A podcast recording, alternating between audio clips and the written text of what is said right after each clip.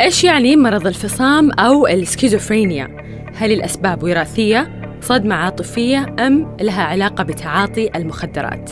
أساليب العلاج الغريبة جدا عبر التاريخ لمرض الفصام تلبس جن ومرض الفصام معركة لا تنتهي هذه المواضيع وغيرها راح نتناقشها مع ضيفنا الاستشاري الدكتور وليد السحباني استشاري الطب النفسي في مستشفى الحرس الوطني بالرياض بودكاست هذا مو أنا من روتانا FM معاي أنا هيفا الحسن. حياك الله دكتور ويا هلا وسهلا فيك معنا في حلقتنا الأولى من بودكاست هذا مو أنا. حياك الله دكتور هيفا أهلا وسهلا بك وبالمستمعين الكرام. آه دكتور حابين نسألك عن مرض الفصام أو السكيزوفرينيا لو ممكن تعطينا لمحة بسيطة عن هذا المرض. مرض الفصام هو إحدى الأمراض النفسية أو العقلية ممكن يطلق عليها مرض نفسية أو عقلية. آه، الخلل آه، تقريبا موجود في دماغ الإنسان ويحصل فيه عدة أعراض. الأساس فيها غياب الإنسان عن الواقع. يعني غياب الإنسان عن الواقع من ناحية القدرة على التفكير مشاعره والتحكم فيها وإضافة إلى سلوكياته. دكتور في ناس أكيد حابين يعرفون عن مرض السكيزوفرينيا. لو تقدر تشرح لنا شوي أنه كيف شخص يكون طبيعي يمارس حياته اليومية بشكل طبيعي تنقلب حياته رأسا على عقب فجأة. إيش الأسباب؟ هل الأسباب جينية وراثية أم الأسباب صدمة عاطفية أم لها علاقة بتعاطي المخدرات؟ الأسباب ليش يحصل مرض الفصام حقيقة؟ لا زالت في طور البحث العلمي وليس معروف بشكل دقيق السبب الرئيسي له. طبعا هذا الكلام تقريبا ينطبق على جميع الأمراض اللي آه، تصيب الإنسان. في المجمل السبب الحقيقي لأغلب الأمراض اللي تصيبنا إحنا آه، زين ليس معروف سببها تحديدا. يوجد نظريات آه، تفسر سبب الحصول لماذا يحصل المرض. زين. النظريات هذه آه تبنى مع الوقت وتراكم الخبرات وجود يعني أشياء مثلا تحاليل طبية فحوصات اشعاعات تدعم هذا هذه النظرية أو أحيانا تقلل من أهميتها. فبناء عليه تحديدا الحديث عن مرض الفصام لا يعرف سبب تحديده. هو في خلل في دماغ الإنسان وفي الغالب إن هذا الخلل يحدث بشكل أو بآخر في مراحل العمر الأولى اللي هي مرحلة الشباب قد يكون البداية حصولها من من بداية يعني طفولة ال الإنسان اللي اللي عنده مرض الفصام لكن قد لا تظهر إلا في الغالب في مرحلة الشباب. فيه يعني نظرية قد تكون هي الأبرز في تفسير الحصول اللي هي نظرية الخلل في النواقل العصبية اللي هي تتحكم في في مشاعرنا اللي هي الدوبامين، السيروتونين، النورابنفرين هذه نواقل عصبية موجودة عندنا إحنا في في الدماغ وتتحكم في مشاعرنا وسلوكياتنا وطريقتنا في التفكير فخلل آه، ما يحصل آه، على مستوى الدقيق جدا على مستوى الخلية على مستوى يعني النواقل هذه ومستقبلاتها يؤدي إلى حصول أعراض آه، مرض الفصام. العامل الوراثي جزء من المفسرات سبب حصول المرض. يعني تم دراسة الناحيه هذه وجد أن مثلا الناس اللي عندهم مثلا قريب عنده آه، مثلا مرض الفصام اي احتمالية حصول المرض آه، مثلا خلينا نقول الوالد أو الوالدة مثلا احتمالية حصول المرض تزود. مثلا لو كان الوالد مثلا الأب والأم عندهم مرض الانفصام احتمالية حصوله عند الأبناء أكثر من لو إنه واحد من الآباء الابو أو الأم مثلا. فالعامل الوراثي برضه يعني إحدى العوامل المعززة للحصول. لكن ليس بالضرورة. يعني مو هو بشرط أنه الإنسان اللي عنده آه، أحد قريب له. اي إنه أنه بيجي. لا هذه ما هي ما هي بالطريقة هذه لأنه في عوامل أخرى آه، اللي هي العوامل اللي لخبطة النواقل العصبية. قد تعزى أحيانا في إحدى النظريات تقول مثلا مشاكل في في أثناء الولادة. تعسر الولادة حصول خلل ما على المخ أثناء الولادة. مثلا نقص في الأكسجين قد تكون هذه إحدى الأسباب المعززة لحصول المرض. دكتور بس حابة أسألك هل سلوكيات الشخص الناس اللي يتعاطون المخدرات هل لها علاقة بالسكيزوفرينيا أو هل يزود آه ال risk أنهم يجيهم مرض الفصام؟ تعاطي أي نوع من المخدرات وتحديدا يعني مثلا في نوع معين مثلا المخدرات مثلا اللي هو الأمفيتامين أيوه الكوكايين هذه ممكن تزيد آه، أو تظهر أعراض الإنسان لما يتعاطى هذه المواد بشكل مباشر ومشابه بشكل كبير للأعراض مرض الفصام. قد تساهم هذه يعني المواد بظهور المرض عند من لديهم مثلا قابلية، طبعا الاستخدام المطول لل يعني مثلا مثل هذه المواد قد يحصل معه مع يعني ضرر على المخ وبشكل غير مباشر يظهر الأعراض اللي هي مشابهة تقريبا لأعراض مرض الفصام، ليست فصام بقدر ما هي أعراض دهانية ظهرت بسبب تعاطي المخدرات. لكن ما هو بالضرورة الإنسان اللي عنده مرض الفصام إنه يكون متعاطي. بمعنى إنه قد يظهر على الإنسان مرض الفصام حتى لو ما استخدم أي شيء من المواد، لكنها ممكن تزود احتمالية حصول الأعراض عند الناس. دكتور خلينا شوي نرجع برحلة تاريخية لهذا المرض. مين أول دكتور شخص هالمرض وإيش كان تشخيصه لأنه بعض الناس خايفين أنه مرض السكيزوفرينيا مرض جديد ولا هو لا فعلا مرض يعني قديم وكمان لو تشرح لنا شوية عن آه، موضوع العلاج عبر التاريخ إيش الأشياء اللي تغيرت كانوا يسوونها قبل والحين بطلوا يسوونها؟ سؤال جميل. المرض الناس كثير ما يعني يعني يستغربون حقيقة من من الأعراض لأنه الأعراض غريبة اللي تحصل على المريض خصوصا الشكوك مثلا. صح. يعني واحد يشك في أهله مثلا. بالعادة ما يحصل هذا الشيء. وما هو شك بقدر ما هو يقين بالنسبة للي عنده المرض. ما هو يعني قابل للنقاش. لا هو يقين عنده ان هذا بيسوي له شيء أو بيؤذونه. نفس الكلام الأعراض الأخرى اللي هي الأصوات. فهذا يعطي الناس يعني شوي يلخبطهم ويستغربون ليش يحصل عند الإنسان هذا. كان قبل فترة ما عنده اي من الأعراض دي والآن عنده الأعراض هذه. يعني قد يحصل في بالهم إنه هذا الشيء ما عمره صار أو أي. لم يكتشف. رغم إنه مرض يعني الأعراض مرض الفصام موجودة من زمان وتم يعني وصفها حتى من قديم يعني في, في الآثار الفرعونية كتابات الفرعونية الآثار الرومانية بعض الكتابات دلت على أعراض المرض. لكن لم تسمى في ذلك الوقت بنفس الاسم اللي الآن مسوى. تسمية المرض وجمع الأعراض وتصنيفها هذا تقريبا حصل في يمكن في ال 150 أو ال 200 سنة اللي آه سابقة. تحديدا آه كان مسمى المرض في إحدى الأطباء النفسيين آه، طبيب ألماني اسمه إيميل آه، كريبلين. كان يسمي المرض dementia praecox. dementia praecox معناتها أعراض الخرف المبكر. فكان لأنه كثير من الناس اللي عندهم مرض الفصام يحصل عندهم تدهور في يعني القدرات الإدراكية الذاكرة.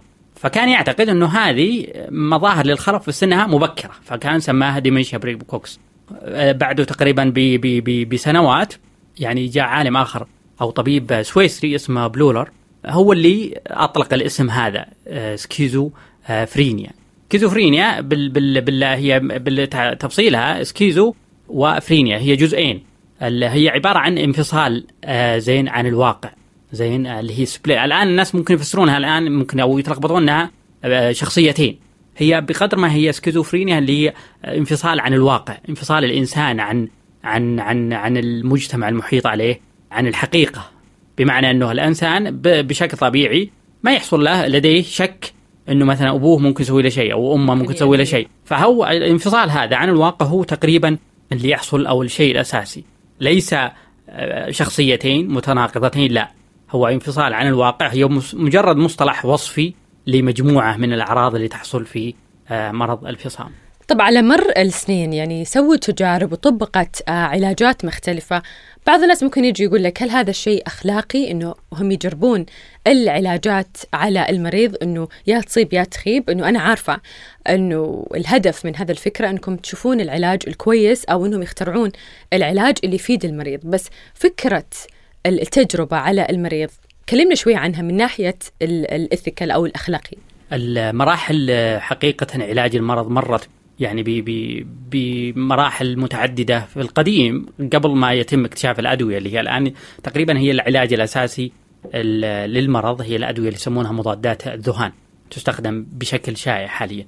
قبل ما تكتشف مضادات الذهان واللي حقيقة هي تم اكتشافها ترى بالصدفة ما كانت يعني بشكل يعني هي أصلا إي يعني هي كان يستخدم للمساعدة في في على في العمليات في التخدير. أول دواء تم اكتشافه مضاد اسمها كلوروبرومازين هنا موجود عندنا يسمونه الارجكتين هذا أول دواء تقريبا مضاد للدهان. كان يعطى قبل العمليات يمكن تقريبا من أكثر من مئة من من زمان يعني تقريبا 100 سنة تقريبا أو أكثر. وجدوا أنه الناس اللي يأخذونه الأعراض الذهان خفت. تخف. فكان يعني جربوا إنه يعطونه للمرضى فوجدوا أنه أعراض المرض تخف لديهم. قبل ما يكتشف الأدوية أو الكلوروبرومازين إنه كنوع من العلاج اللي هي مضادات الدهان كان العلاج صراحة الوحيد المتبع إنه المرضى يوضعون في أماكن أشبه بالسجون اللي هي اللي يسمونها asylum هذه تو يعني كانها مستشفى. كأنه عزل أيوه موجود في طرف من المدينة وفقط يوضعون لأنه أعراضهم غير متحكم فيها ففقط يرمون في هذه الأماكن المعزولة. ولا يتلقون أي علاج. يعني بس في كانوا عشان الناس يمكن كانوا sorry على المقاطعة يمكن كان الناس يخافون يؤذون نفسهم ويؤذون الآخرين. طبعا إيه لما تكون في الحالة الذهانيه الحاده قد يكون الإنسان غير مستبصر باللي حوله. يعني يحصل له مثلا أذى لنفسه أو للاخر فعشان كذا كان يتم عزلهم. في مثلا تدخلات علاجية كثيرة يعني كانوا يحاولون مثلا يحاولون يجدون حل لهذه الأعراض فكانوا إحدى الحلول إنه مثلا يسوون يخلونه مثلا تجيهم حرارة. أوكي. فكانوا يحقنونهم بالمواد معينة حتى يحصل لهم حرارة. فتخف الأعراض. يعني يرفعون درجة حرارة الجسم حتى تخف الأعراض. اولا ما كان ثبت فعاليته بشكل كبير لأن لما تخف الحرارة ترجع الاعراض مرة أخرى. إحدى الطرق اللي كانت تقريبا يعني الآن لا يمكن تصورها إنهم يتم فصل الفص الامامي من للإنسان. يعني يحطون مطرقة في رأسه زين على أساس يفصلون الفص الامامي عن بقية أجزاء المخ. طبعا هذا الفصل يخفف من الأعراض بس إنه الإنسان تقريبا يفقد العقل بمعنى إنه الإنسان يصير غير متفاعل مع الآخرين فتخف أعراض الذهان.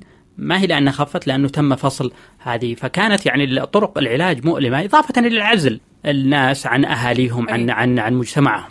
دكتور قبل شوي تكلمت عن آه، مرض الفصام وقلت إنه عمر العشرين هو أكثر آه، عمر يظهر فيهم مرض الفصام. نبي نعرف أكثر بين السيدات والرجال. مين أكثر آه، إصابة بمرض؟ السكيزوفرينيا وإيش الفئة العمرية اللي عرضة أكثر للإصابة بهالمرض؟ الدراسات على هل النساء أكثر إصابة أو لا أو الرجال تقريبا متقاربة النسبة. أوكي. يعني هي النسبيه النسبة في بشكل عام 1% من الناس عندهم مرض الفصام 1% يعني من كل 100 شخص. النسبة ثابتة تقريبا في أغلب المجتمعات 1% من المجتمع يحصل لهم مرض الفصام.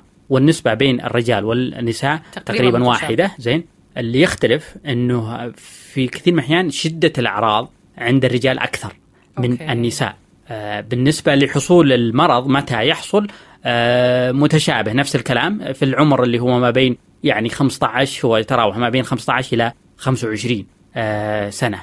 قد تمتد أحيانا إلى 35 لكن هذا هو العمر اللي يحصل فيه مرض الفصام. لنفترض مثلا شخص عنده مرض السكري طلعت له أعراض معينة راح المستشفى تشخص بالسكري. شخص عنده التهاب المرارة في أعراض معينة تطلع. أبي أعرف أكثر عن مرض السكيزوفرينيا. إيش هي الأعراض اللي لازم أنتبه عليها ولازم كل أحد قاعد يسمع هذا البودكاست ينتبه عليها؟ هذا السؤال. وكمان هل الأعراض تطلع تدريجيا ولا مرة واحدة؟ ظهور الأعراض في كثير من الأحيان يكون بشكل واضح آه، أحيانا بشكل مفاجئ وأحيانا يكون بشكل متدرج. آه، يعني ما في سياق واحد لل... إيه، للمرضى. زين؟ البعض من المرضى قد تظهر عليهم بعض الأعراض اللي يسمونها ما قبل الأعراض الحادة. زين؟ اللي قد تكون أحيانا غير ملاحظة بمعنى أنه ممكن يكون عزلة مثلا يصير ما يحب يجلس مع الناس أوكي. ممكن ما يكون يهتم بناحية آه النظافه الشخصية الأشياء هذه. ما يكون مركز. زين. أعراض قد تكون إلى حد ما صعبة يعني الانتباه للأهل. وكثير من الأحيان يعني ممكن تبرر لأي سبب آخر. غير إنه والله مرض الفصام. آه، اللي ما يحصل دائما إنه كيف يتم الانتباه أو إنه تظهر الأعراض ذهانيه الأعراض الذهانيه اللي هي آه، اللي يكون آه، سماع أصوات. ممكن هو سماع أصوات. طبعا هذه الأصوات بالنسبة للمريض حقيقة ليست خيالات هي صوت حقيقي في مخ الإنسان بمعنى أنه يكون في لخبطة في في الدماغ تجعله يسمع هذه الأصوات. الناس العاديين الطبيعيين اللي ما عندهم مرض الفصام أي. يسمع الصوت إذا تكلم له أحد. مرض الفصام لا يلخبط المخ لدرجة أنه الإنسان ممكن يسمع صوت حتى لو ما كان أحد حوله. زين فهذه يسمونها اللي هي الأصوات ممكن تحصل. إحدى علامات آه، حصول المرض. الأعراض الذهانيه تحصل في أمراض كثيرة. أوكي. آه ليس بالضرورة أي أحد عنده أعراض ذهانيه عنده مرض الفصام. آه، لكن من الأعراض الشائعة لمرض الفصام اللي هي الأعراض أو الأساسية اللي هي الأعراض الذهنية. سماع الأصوات شكوك. يعني مو شك إنه ممكن والله يقنعونه لا.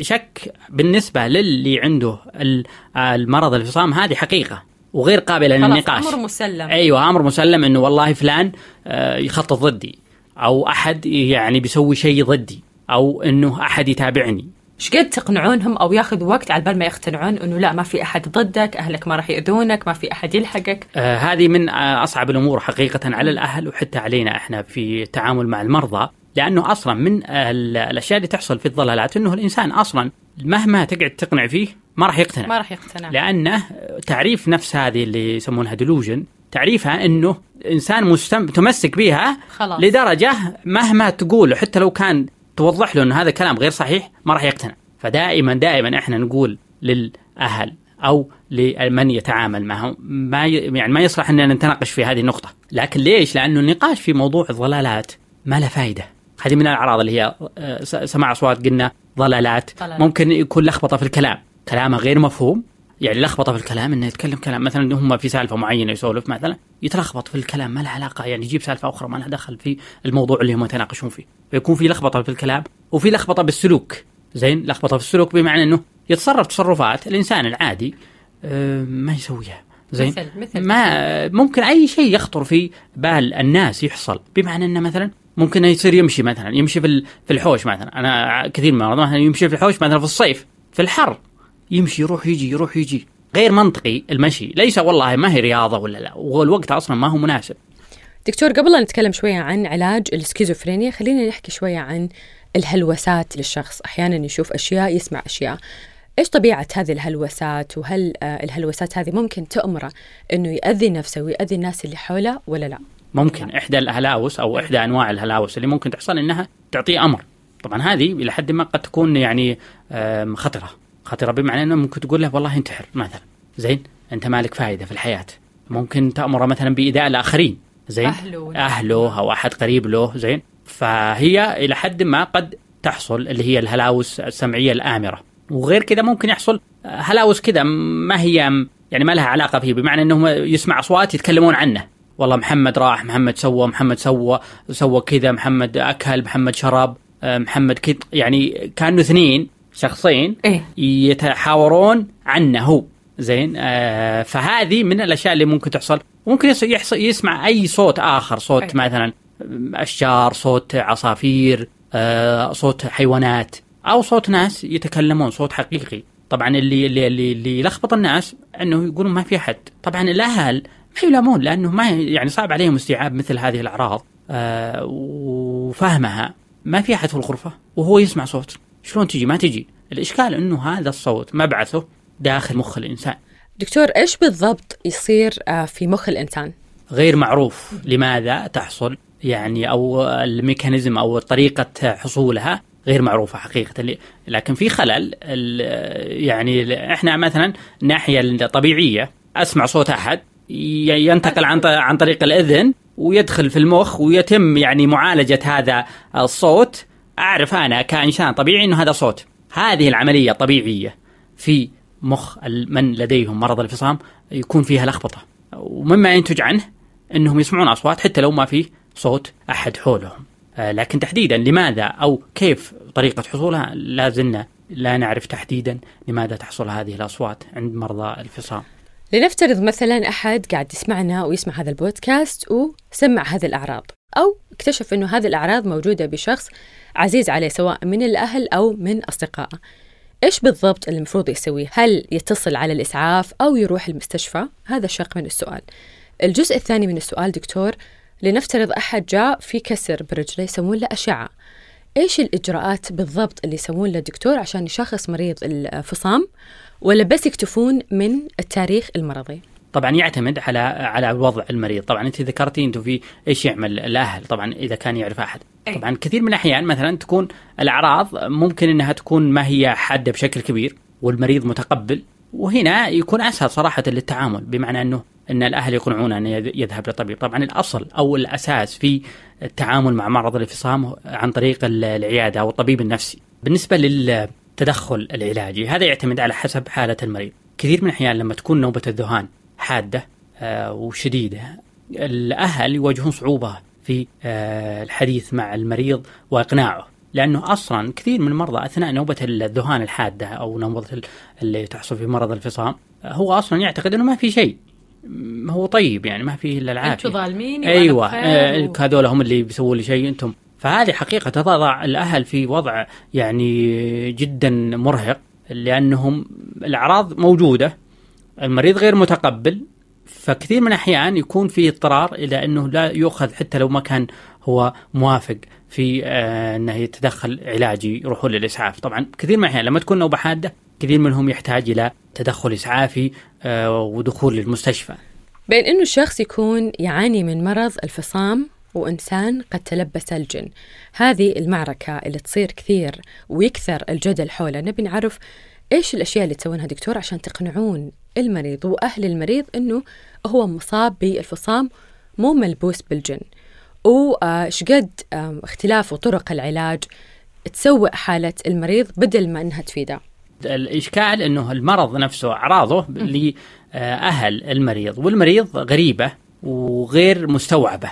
وهذا يدخلهم حقيقة في معمعة أنه والله هذه المسبب لهذه الأعراض يعني مثلا شيء خارج عن العادة اللي هو الجن.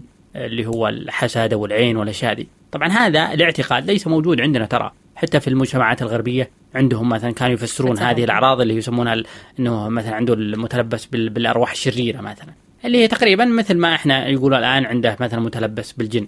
الدخول في آه، في في معمعة حصول موجود في جن ولا ما هو جن؟ هذه حسد هذه عين آه، هذا سحر. هذه يدخل الناس أو المرضى وأهلهم في دوامة لا تنتهي حقيقة. لأنه هذا البحث يعني عن هذا الموضوع أمر غيبي ويصعب صحيح. الجزم به. ومستحيل أحد حقيقة مهما ادعى اللي يقولون أنه والله هذا جن ولا هذا عين مستحيل أنه الإنسان يعني يعرف حقيقة بشكل قاطع أنه هذا الشيء حصل. لذلك أنا دائما ما أقول للمرضى وأهلهم إنه والله الإنسان المسلم مطلوب منه البحث عن آه الأسباب في الأسباب. العلاج أيوه يتوكل على أيوه يتوكل على الله ويأخذ بالأسباب من ضمن الأسباب اللي ممكن انها تساعد الإنسان اللي هو التدخلات العلاجية مصرح فيها واللي تم يعني اختبارها على مدى سنوات ومعرفة نتائجها ومعرفة أعراضها الجانبية فهذه من الأشياء اللي إحنا كمسلمين مطلوب مننا إننا يعني نسويها فيما لو حصل لنا أي مشكلة صحية مثل يعني الأمراض النفسية وتحديدا مثلا مرض الفصام. أخيرا معاناة مرضى الفصام ما تنتهي حتى بعد العلاج. تبدأ معاناة أخرى وهي معاناة الانخراط في المجتمع من جديد. كيف تكون بداية العودة وإيش كلمتك دكتور للناس عشان يتقبلون مرضى الفصام بعد ما يرجعون لحياتهم الطبيعية خاصة آه لما يكون هذول الأشخاص أهاليهم أو أصحابهم. الأساس في التعامل حقيقة مع المرضى اللي دائما ننصح فيه الأهل إنه تعامل مع المريض بشكل طبيعي مماثل لبقية الناس مع الحرص على يعني عدة نقاط.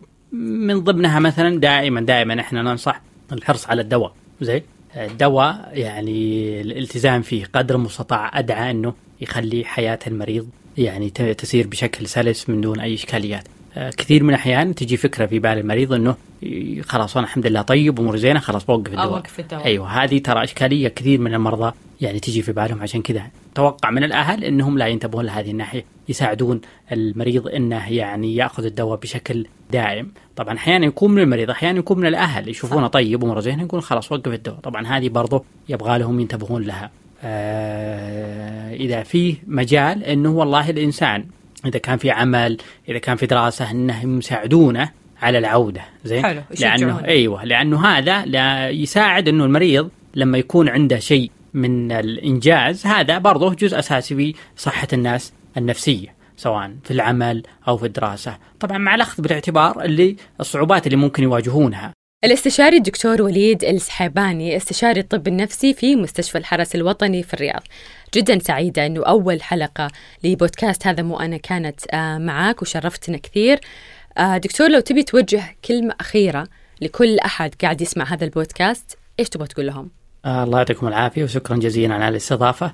اللي حاب أقوله باختصار للجميع للمرضى أو أهاليهم متى ما لاحظتوا على أي من يعني من تحبون هذه الأعراض بادروا بشكل سريع في عرض من تحبون على أي يعني طبيب نفسي وهذا أدعى بإذن الله تعالى إنه يتلقون العلاج بشكل يعني أسرع وهذا أدعى إن شاء الله إنه يعني تكون فرصة الشفاء أفضل بإذن الله تعالى. انفصال عن الواقع خلل في السلوك والمشاعر والتفكير هذا مو أنا هذا مرض الفصام. حلقتنا انتهت. لا تنسون تسوون سبسكرايب للبودكاست وانتظروني في حلقة جديدة من بودكاست. هذا مو أنا. من إنسان طبيعي يعيش حياته اليومية مثل أي شخص عادي. إلى إنسان مختلف. متغير على الكل متغير حتى على نفسه. تفكيره غريب سلوكه مو مفهوم وقراراته ممكن تكون قاتلة. في هذا البودكاست راح نتكلم عن الأمراض النفسية اللي تصيبنا تاريخها تشخيصها علاجها وتعاملنا معها ومع الأشخاص المصابين فيها. بودكاست هذا مو أنا من روتانا أف أم معاي أنا هيفا الحسن.